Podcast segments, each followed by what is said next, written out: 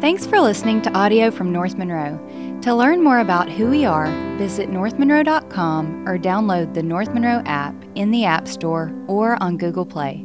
Now, here's this week's message.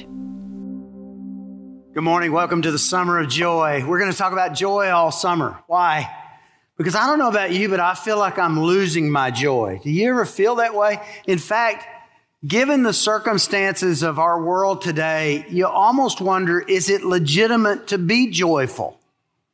When you look at what's going on in Ukraine and you say, man, the suffering that's going on there, it's hard for that not to hit you and to leave you with a heavy heart. You got this crazy maniac named Putin who seems bent and determined to wreck the world and draw everybody into his own maniacal whatever it is he's trying to do. And, and so there's a lot of fear and anxiety and all the things that are tied to that. And then you add to that the unrest in our nation that we've seen in the streets of places like Portland and San Francisco and other places. And then the homelessness thing is out of control. Uh, there's conflict on the border. Drug addiction is just seems to be running rampant. More uh, deaths by drug overdose this year than at any time in America's history. I think 100,000 have already died of drug overdoses this year. And then there's political unrest. Uh, we have an endemic, pandemic, whatever that means. You know, uh, the pandemic has become endemic, which I mean, which I guess means it's never going to go away. And now they've got this thing called the monkeypox. Have you even heard about that? Which is a terrifying sounding whatever it is. And they say, "Ooh, be careful and watch out for the monkeypox." I'm like, okay, well, what does that mean? How, how do I watch out for that? You know, gas is at over $4. This morning I was driving to church. It was $4.07. I filled up Amy's car the other day and it stopped at $98. And I was a little disappointed, just to tell you. I thought I was going to break 100, and I'm sure I will next time. But can you imagine? And they're telling us there's all this worker shortage. There's not enough pilots to fly the airplanes, and they don't have enough workers to fill the jobs. And now you can't find baby formula. I mean, what in the world?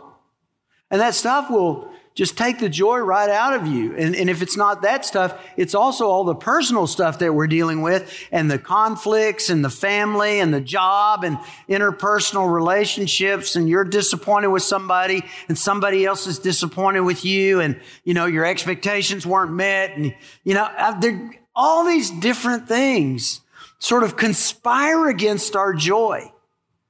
Um, and some of that can just suck the joy right out of you. Some of us have lost our joy and we need to recover it. But I've got to say this some of us never had joy and we need to discover it. Some of you guys need to discover what joy is. I mean, you might have grown up in a home that was filled with criticism and nobody ever laughed and the complaints were always out there and they talk bad about anybody and everybody. That may be your experience. You know, it's been surprising to me because I grew up in a home that was filled with laughter and there's always been a lot of laughter in our walls and I've always loved that. And I assume that was true for everybody, but there's a lot of people, they never heard anybody laugh. Um, Glasgow in her autobiography tells of her father who was a Presbyterian elder full of rectitude and rigid in his duty. He was entirely unselfish. And in his long life, he never committed a pleasure.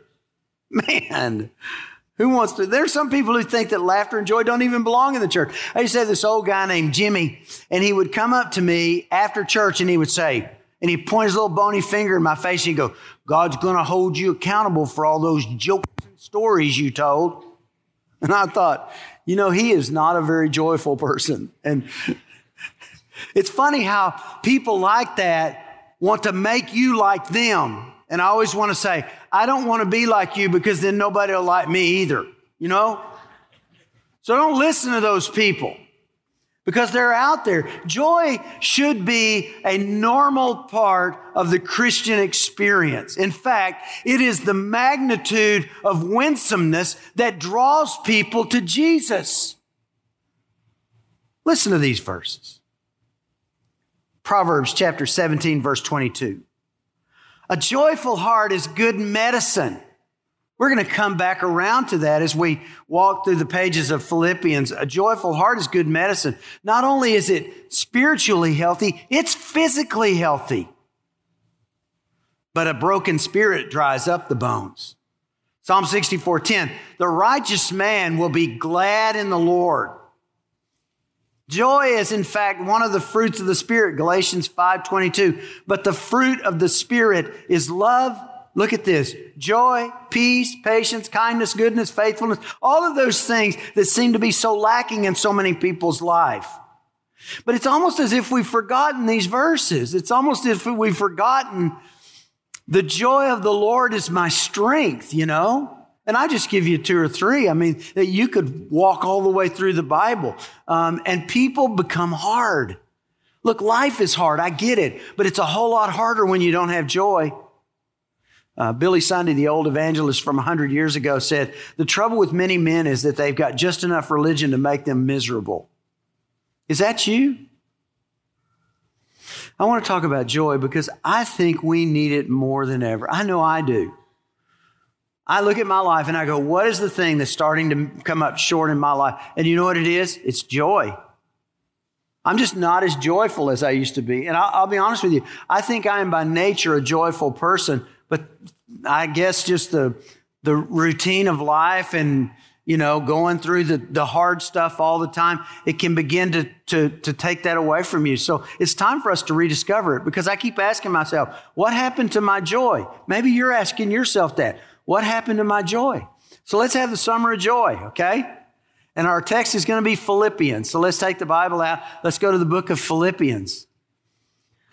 Uh, Philippians is a book, it's really a letter. It's a letter written by Paul to a church that, that resided in a town called Philippi.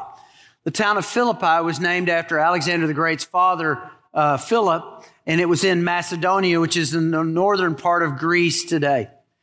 And Paul is in prison in Rome, so he writes this letter to the Philippians. And this is a, you've heard of a love letter? Well, this is a joy letter. Because this letter is filled with joy. It's, you know, theologians call this an epistle.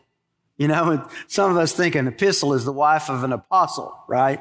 It's an, an epistle means a formal letter. So they often call the letters of Paul epistles, but they're not epistles because they're not formal. It's just a letter. This is a joy letter.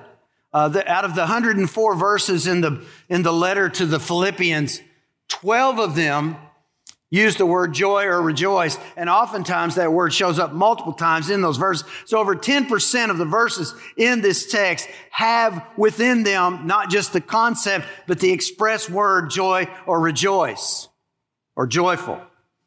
And so the concepts that you'll see here are concepts related to joy. And here's what I want you to pick up.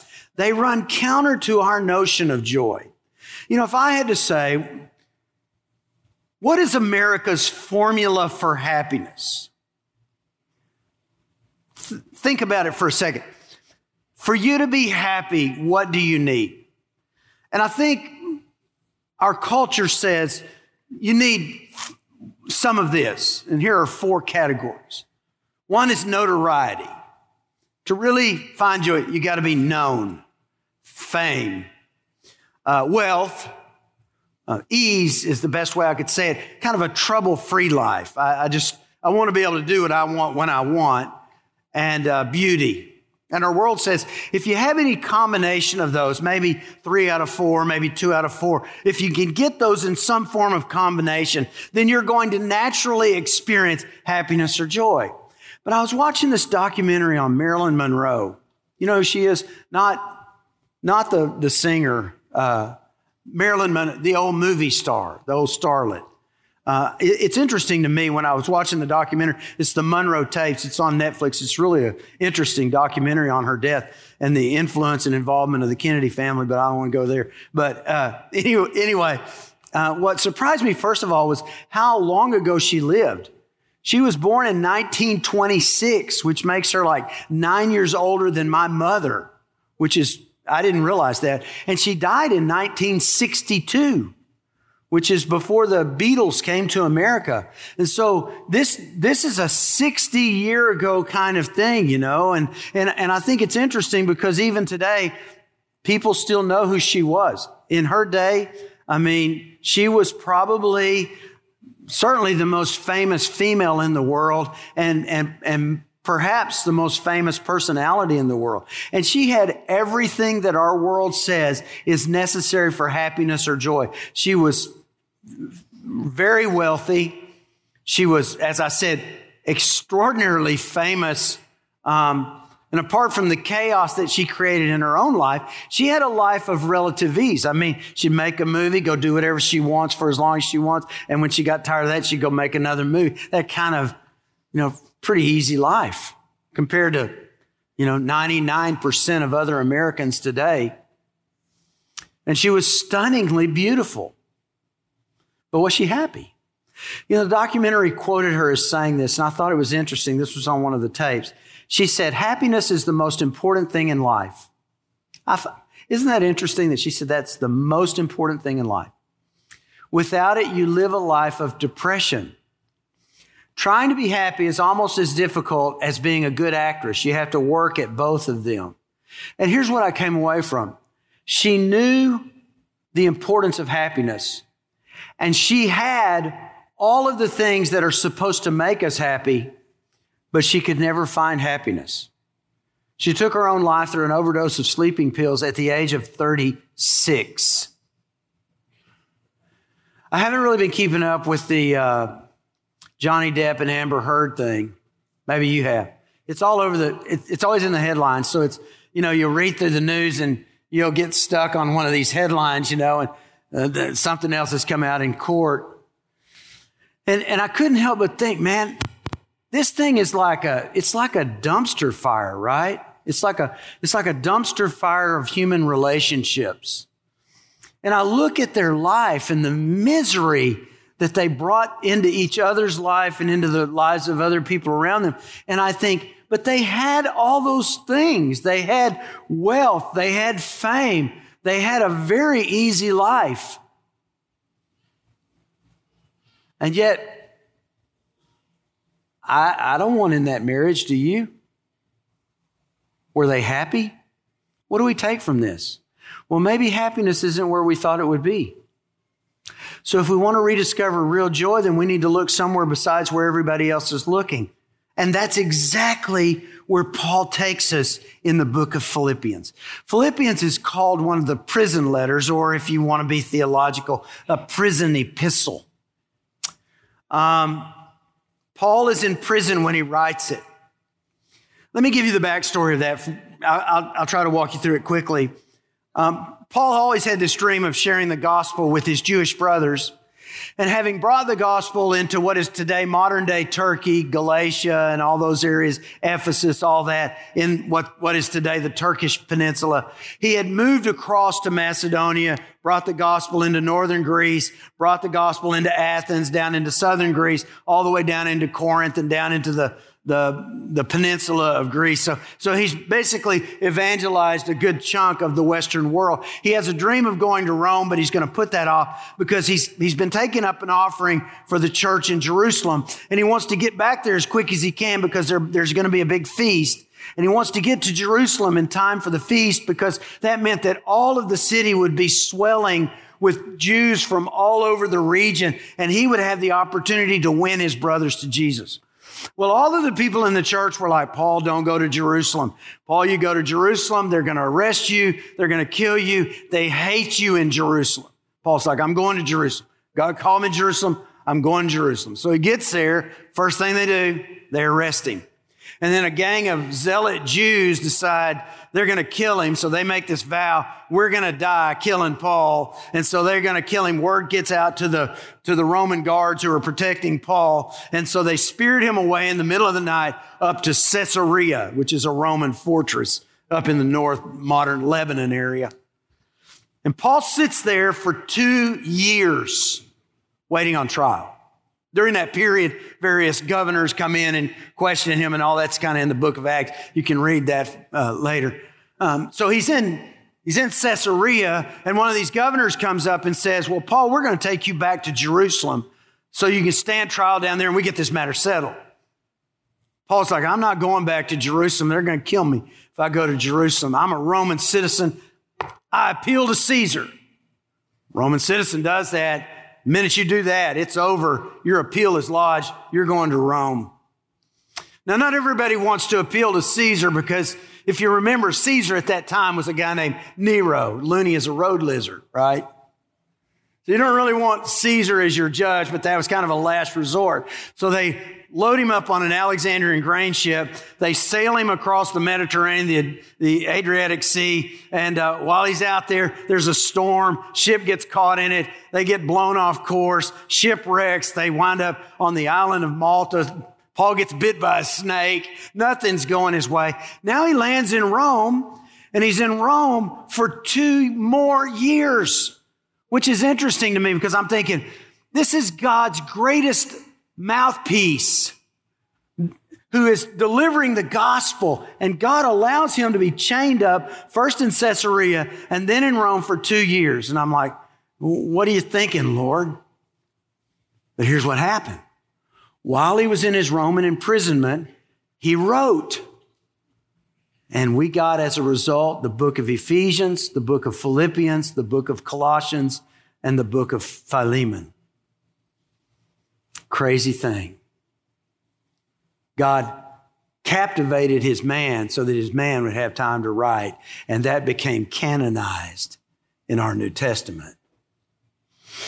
And the crazy thing about Philippians is it's all about joy. And, and here's the point, and this is why I told you this long, convoluted story. Why would a guy who has been held captive, attempted murder, all of these things, stuck in isolation for two years, shipwrecked, bitten by a snake, carried into Rome, under guard for two more years, why would that guy write a book on joy? Because he doesn't have, when I look at it, contrast that to Johnny Depp or Marilyn Monroe. He doesn't have any of the same things. He wasn't famous outside the church. He wasn't rich. He wasn't beautiful. He wasn't even free. So he didn't have a life of ease. And yet here he is. Look, Philippians chapter 1, verse 1. This is the letter from Paul and Timothy. So Timothy's his, is his protege in the faith. Slaves of Christ Jesus. Doulos. Servants I'm writing to all of God's holy people. Underline that. Holy people in Philippi who belong to Christ Jesus, including the church leaders. That's episcope. That's the overseers. That's the pastors, including the pastors and the diaconate, the deacons, the servant leaders. I'm writing to all of the saints. You got that? Um, to the Holy One. New American Standard says, to the saints. Now, the reason I'm emphasizing this is because if you miss this, you miss something powerful about the concept of joy, okay? He's not writing to some select group of super spiritual, highly polished, holy people who've essentially won the Congressional Medal of Honor for spiritual courage under fire that we would call a saint. St. Peter, St. Matthew, St. Christopher. That's not what he, he says to all of the saints. You see that? You know what that means? It means to be in Christ is to be holy. We're all saints. We're all holy. I mean, let that sink in for a minute, you know? Turn to the person next to you and say, You're a real saint. Why don't you do that? Let's do that right now. You're a real saint. Feels weird, doesn't it? Because you don't feel like a saint. You're like, Man, you don't know what I did last weekend. Look, we're made holy and acceptable to God, not because of who we are, but because of who Jesus is. Not because of what I did, but because of what Jesus did. His death on the cross covered my sins. Now, the Bible describes it as the blood of Christ covers my sins. And therefore, God looks at me through the lens of grace, and He has declared this old unrighteous sinner named Bill. He's declared me to be the righteousness of Christ. So that moment that I embrace Jesus Christ as my Savior and I confess my need and I repent and receive Him by grace, I become Saint Bill. I deserve a little more respect.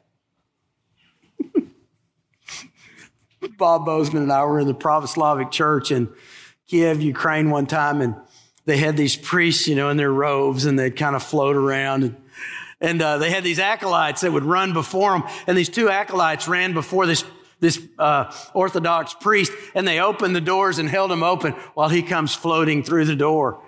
And I looked at Bob and I said, You think we could pull that off at North Monroe? He said, Not a chance. because we're all saints, not just the priests. Uh, look at the next verse, verse 2. May God our Father and the Lord Jesus Christ give you grace and peace. This is a common salutation of Paul. Grace to you and peace. Grace to you and peace. You know what he was doing? He was taking the typical Jewish salutation, which is shalom, and he was bringing it into the Greek, eirene, peace. And then he was taking the typical Roman salutation, which was joy, chara, and he was Christianizing it with a very careful, close word called grace, charis. The Romans, when they would greet one another in Greek, they would say, chara, joy. But Paul says, charis, grace. Why does he say that? Because our joy flows from grace. You're not going to get joy without grace because grace is the very thing that makes us right with God. And when I'm right with God, I have peace. And when I have peace, what do I get? Joy. It's not from my standing of notoriety or wealth or any of those other things. So here's the first implication. There's joy in knowing that I'm enough. I'm enough. Here's who you are in Jesus. You're holy. God has declared that to be the case. You aren't holy by virtue of your performance. You're holy in Christ. Being in Christ has made you holy. Maybe this will help. Jesus often compared our sin to our debt. Remember, he tells the story of the unrighteous servant who owed this debt he could never repay, and then he wouldn't go out and forgive other people. And so oftentimes, our sin is understood in terms of a financial debt. But we tend to think of it as a debt that's payable. And so we think, well, you know, I can do my spiritual equivalent of Dave Ramsey and I can pay off my debt. So I can sort of structure my debt in such a way I pay the first bill first and then eventually I'm going to earn God's approval through my performance. And that indicates we don't understand the degree of our debt. Our debt is beyond repayment. And when you understand that, when you really understand the gravity of your sin, I begin to appreciate the magnitude of forgiveness, and that's where joy is. People who think that they can somehow pay off their debt don't realize how great the debt really is. Here's something that helped me a lot. When I was a boy, my family was a tennis playing family. And my dad was a, he started his teaching career as a high school tennis coach. Um, then he eventually he went on, became a college professor. They needed a coach. He helped the coach the tennis team. So tennis was in my family. My brother was a actually owned a tennis center, so that's that's how we grew up. And uh, one day, Dad, when I was about eight or nine years old, Dad bought these two brand new Jack Kramer Wilson tennis rackets. Anybody here play tennis back in the day and remember a Jack Kramer racket? It had uh, catgut strings, which were really expensive. So this is a really high end racket, really high end strings. The problem with catgut strings is you could not get them wet. If you got them wet, they would shrink and they would break or they would break the racket. The racket itself was made of wood too back in those days. And so the racket would break. Well, one day I'm playing outside with these two brand new catgut strung Jack Kramer Wilson tennis rackets, top of the line. I don't know what I'm doing. I'm sure I wasn't supposed to have them but I left them outside and it rained. And both rackets, just one racket folded like this and the other folded like this, just totally broke and folded up. My dad was so mad at me. He was so mad at me that he told me, You're going to have to pay for those rackets. I'm like eight years old. I'm like, How am I going to pay for a racket? And then dad said this I'm going to get you a job at the school cafeteria. You're going to work in the school tech cafeteria till you pay those rackets off. I'm like eight years old. I, I don't even know how to pick up my bedroom. And dad's going to put me in the school caf. I'm, I'm picturing myself sweating over pots and pans with one of those hairnet things on while all my friends come by laughing at me and going to the playground. Dad let me live with that for a full week. And I remember thinking, I will never be able to pay off those tennis rackets. I don't know how much I could make as a cafeteria worker, but I don't think I'm ever going to pay those off. And then dad walked in at the end of a week and he said, You're not going to have to pay for them. It's okay. Just don't ever do it again. That was his way of forgiving me. To this day, when I think of an unpayable debt, I think of those tennis rackets. And it helps me understand grace. The thing about grace is there's nothing I could have done to pay that debt. But Jesus' death, death was enough. And because Jesus' death was enough, I'm now enough.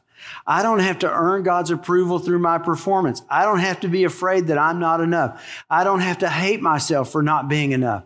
I can rest in God saying, you know, the cross was enough. And look, there's joy in that. There's release in that. If I base my sense of worth and value and my joy on notoriety, then I'm going to constantly be watching social media for likes and dislikes or whatever, you know. I'm going to always be worried, am I, am I notable enough? If I think it's all about wealth, I'm going to expend tremendous energy to try to gain that wealth and then try to figure out how to keep that wealth. And think about all the things that that's going to do in my heart. When I can rest in knowing I'm enough. I don't have to be more than I am. There's joy in knowing that I'm secure because my holiness is His doing. I don't have to earn it. And that means I can't lose it. And so I don't have to worry about what's going to happen in my future. You know, I have a friend that used to struggle with anxiety all the time. She told me that the thing that helped her most, one day she said, okay, what's the worst can happen? I could die. But I know Jesus, so I'm going to heaven. So the worst thing that can happen to me is I'm going to heaven. And that helped her with her anxiety. It, it sort of put it all into context.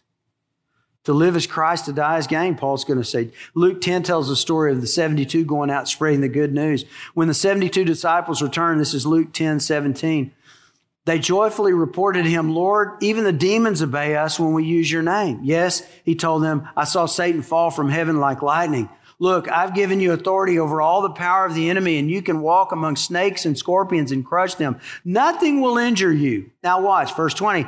But don't rejoice because evil spirits obey you. Rejoice, there's that word joy, because your names are registered in heaven. I have this security knowing that nothing's going to happen in my life that's going to take away my eternal joy. There's joy in that. I don't have to fear the future. I don't have to fear death. I don't have to live in that kind of stuff. And then there's joy in knowing that I'm not alone in this. I mean, Philippians 1. Every time I think of you, think about this. This is Paul writing to them. Every time I think of you, I give thanks to God. Whenever I think, I give thanks. And, and I, I, thought about this. Think of what how empowering these words were. First, he's thinking about them. And that word, every, in my remembrance, it's not like I'm recalling a specific thing, but it's a word that has to do with overall recollection, like my awareness of you. Every time I'm aware of you and he's thinking about them, they're on his heart, they're in his head. And second, he's thankful for them. He's grateful. And then third, he's praying for them. He said, Whenever I pray, I make my request for all of you with joy. We almost talk about praying for someone as if it were cliche. There's nothing more powerful you can do than pray for someone. And then he's joyful because of them. He's thinking about them. He's thankful for them. He's praying for them. He's joyful for them. And fifth, he believes in them. Look at uh, Philippians 1 5. For you have been my partners in spreading the good news about Christ from the time you first heard it until now. And I am certain that God who began the good work within you will continue his work until it's finally finished on the day when Jesus Christ returns. And that word for finished is telos. It means completed. I have no doubt Paul is saying to them that you guys are going to be awesome. You know how empowering that would be? Think about it. That's Paul writing to you. He's thinking about you. He's thankful for you. He's praying for you. He's filled with joy because of you and he believes in you. There is nothing quite so empowering than to be believed in, right? You know, when I got my doctor's degree from Dallas Seminary, there were only eight of us who uh, got a doctor's degree that day. There were several hundred master's degree, but only only eight on the doctoral deal. And and uh, the president of the seminary at the time was a guy named Chuck Swindoll, Charles Swindoll. And so um, when I got my di- diploma from him, and when I walked up on the stage, he took my hand, he looked me in the eye, and he said, "I've really enjoyed reading your stuff." I was like, "Wait, what? You read my stuff?" Swindoll read my stuff and he enjoyed it. You know, he's the president of the seminary. He's not part of the program. Why would he read my stuff? And I, I didn't hear anything else that day. Swindoll read my stuff and he enjoyed it. He believed. Now, he could have been lying to me. It didn't matter. I don't care. I don't want to know. but in that moment, you know what he said? I believe in you. And man, people need to hear that. People in our world need to hear that. We need to share that, especially with your kids. You need to let them know, for all the criticism you give them, you need to let them know, I believe in you and that you're not in this alone. Because there's joy in that, way more joy than the places the world tells us. Henry Nouwen said this Joy is the experience of knowing that you are unconditionally loved and that nothing sickness, failure, emotional distress, oppression, war, even death can ever take that love away. So let me ask you, what happened to your joy? Could it be that you're struggling with joy because you've been looking for it in the wrong things? If Johnny Depp can't find happiness with all the stuff he's got, then happiness isn't where we thought it was. And if it's not where you thought it was, then are you ready to look somewhere else? Because I'm telling you, Paul tells us right where it is. You are holy. That means you're enough. You are secure in that. When you're in Christ, you are in security. And you are not alone when you are part of his family. Not only does God believe in you, but his people believe in you. And he's going to finish what he started in you. And that should fill you with joy. Let's pray together. And let's just go before the Father and let's say these words Father, restore my joy. Would you just pray that right now? Father, restore my joy. God, help us not to look for joy in places where the world has never found it. Our joy is in you. Your word is so clear. The joy of the Lord is our strength. So help us to be satisfied in you. I, I, love what Piper says. You're most glorified in us when we're most satisfied in you. Help us, Father, to realize that we're enough Help us to realize that we're secure. And help us to know that there are people who believe in us and you believe in us so that we would be filled with joy. Father, we thank you for the joy that comes in Jesus Christ. For it's in his name we pray. Amen. Our hope is that this message has encouraged you to seek Christ in your own life and make him known wherever you are. If you enjoyed the podcast, please subscribe on Spotify and Apple Podcast and share it with a friend. Thanks for listening. We'll be back next week.